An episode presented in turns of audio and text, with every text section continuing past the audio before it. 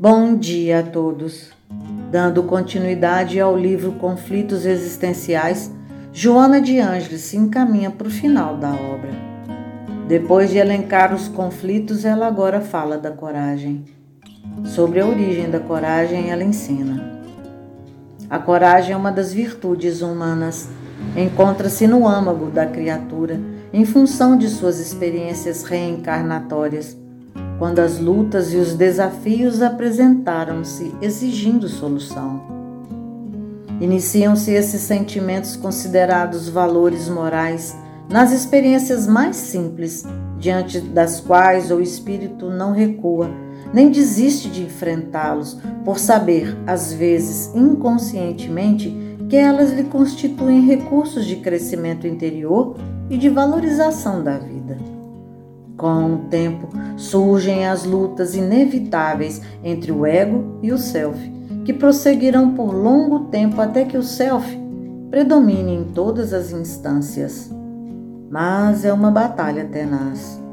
Narra-se que Francisco de Assis, depois de haver se doado ao Senhor Jesus, certo dia foi surpreendido, justificando interiormente nada mais possuir para dar-lhe.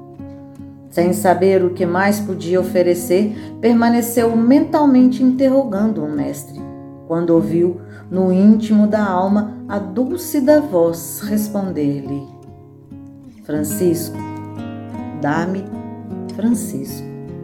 Acontece que é muito mais fácil oferecer-se coisas e alterar-se situações em nome de ideais e de interesses, com o ego escondido por sentimentos mesmo que verdadeiros de amor e de abnegação. No entanto, sem a coragem de dar-se, de esquecer-se completamente, a fim de fazer a vontade dele e não a nossa. Normalmente, aqueles que ainda não desenvolveram os requisitos morais nem se dedicaram à introspecção, de forma que descubram as excelências da harmonia, da saúde integral, desistem nas batalhas em que a coragem desempenha seu papel de alta importância. Acostumados aos gestos exteriores nos quais o aplauso ou a repreensão tem significado e sentido emocional, não sabem entregar-se a essa luta interna, silenciosa, sem testemunha, sem encenação vaidosa. Observemos a coragem de Jesus do desempenho da sua tarefa e a falta que ela fez a Judas e a Pedro, talvez capacitados para lutas externas, conforme aconteceu com Pedro no Jardim das Oliveiras, quando sacou a espada, decepando a orelha do soldado Malco desnecessariamente. Esse gesto, considerado como de coragem, significou antes a reação do medo ou mesmo da impulsividade, enquanto Jesus permaneceu sereno, apresentando-se como o procurado sem qualquer agressividade. Jesus havia adquirido essa coragem muito antes de estar no mundo físico, enquanto Pedro estava em processo de autorrealização. Judas aguardava um triunfador e, sem coragem para superar-se, traiu-se traindo-o.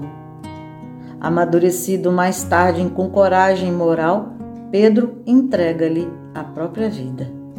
Enquanto Judas, sem essa força grandiosa, fugiu novamente, perturbando-se ao dar-se conta do delito praticado, buscando o suicídio.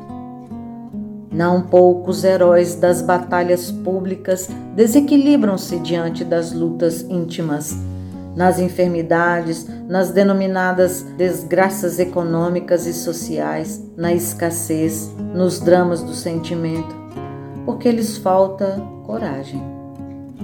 Torna-se indispensável o cultivo dos sentimentos do dever reto como essenciais para o desenvolvimento da coragem, porquanto somente assim terá forças para os enfrentamentos não acostumado à reflexão nem ao descobrimento da essência do que se lhe apresenta como valioso, o self não dispõe de recursos para o avanço moral, deixando-se vencer pelo ego vicioso. A coragem moral dispensa circunstâncias e posições relevantes. É um valor que permanece no indivíduo sempre vigilante para realizar o necessário que lhe diz respeito. Na próxima semana, aprenderemos o desenvolvimento dessa virtude. Até lá!